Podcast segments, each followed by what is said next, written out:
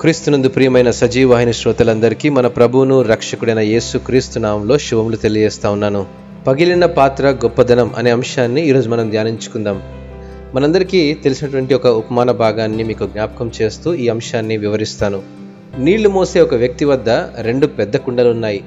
కావిడి చెరువైపులా ఒక్కొక్కటి వేసుకొని మెడపై మోస్తున్నాడు. కుండలో ఒక దానిలో పగుళ్ళు ఉండగా మరొకటి మంచిగా ఉండి ఎప్పుడూ నీటితో నిండుగా ఉండేది.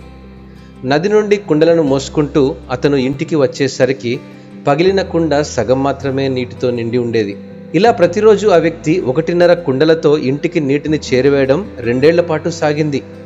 ఎప్పుడూ నీళ్ళతో నిండుగా ఉండే కుండ అది తయారు చేయబడిన దానికి కలిగిన సాఫల్యతకి గర్వపడింది. కానీ పేలవమైన పనితీరుతో పగుళ్ళు కలిగిన కుండ దాని అసంపూర్ణతకు సిగ్గుపడుతుండేది.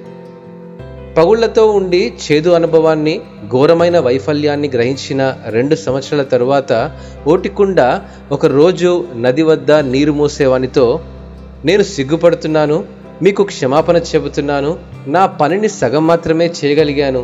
ఎందుకంటే నాలో ఉన్న ఈ పగుళ్ళు దారంతా కారుతూ ఇంటికి వచ్చేలోగా నీరు బయటకు పోయేలా చేస్తున్నాయి.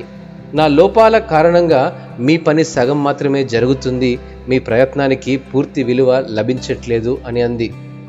అప్పుడు అతడు ఆ కుండతో ఇలా అన్నాడు మనం నడిచే దారిలో నీ వైపు మాత్రమే పువ్వులున్నాయి గమనించావా? ఇంకొక కుండ వైపు లేవు. నీ లోపం నాకు తెలుసు దాన్ని సద్వినియోగం చేసుకున్నాను. నేను నీ దారిలో పూల విత్తనాలను నాటాను. ప్రతిరోజు నది నుండి వచ్చేటప్పుడు నీవు వాటికి నీరు పోసావు. అందమైన పువ్వులు పూసాయి రెండు సంవత్సరాలుగా నేను నా యజమాని బల్ల అలంకరించడానికి ఈ అందమైన పువ్వులను ఉపయోగించాను. నీవు నీలా ఉండకపోతే నా యజమాని ఇంటికి ఇంత శోభ చేకూరి ఉండేది కాదు కదా. మనలో ప్రతి ఒక్కరికి వివిధ రకాల లోపాలుంటాయి. మనమంతా బీటల వారిన కుండలమే. ఈ ప్రపంచంలో వ్యర్థమైనది ఏదీ లేదు ఏది వృధా కాదు. మీ జీవితంలోని కొన్ని రంగాలలో మీరు అసమర్థులు లేదా పనికిరాని వారు అని మీరు అనుకోవచ్చు. కానీ ఏదో ఒక విధంగా ఈ లోపాలు ఆశీర్వాదాలుగా మార్చబడతాయి.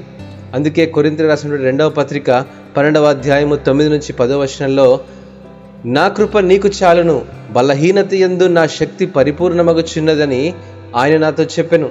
కాగా క్రీస్తు శక్తి నా మీద నిలిచి ఉన్న నిమిత్తము విశేషముగా నా బలహీనత ఎందే బహు సంతోషముగా అతిశయపడుచున్నాను. నేనెప్పుడు బలహీనుడనో అప్పుడే బలవంతుడను గనుక క్రీస్తు నిమిత్తము నాకు కలిగిన బలహీనతలోను నిందలలోను ఇబ్బందులలోను హింసలలోను ఉపద్రవంలోను నేను సంతోషించుచున్నాను.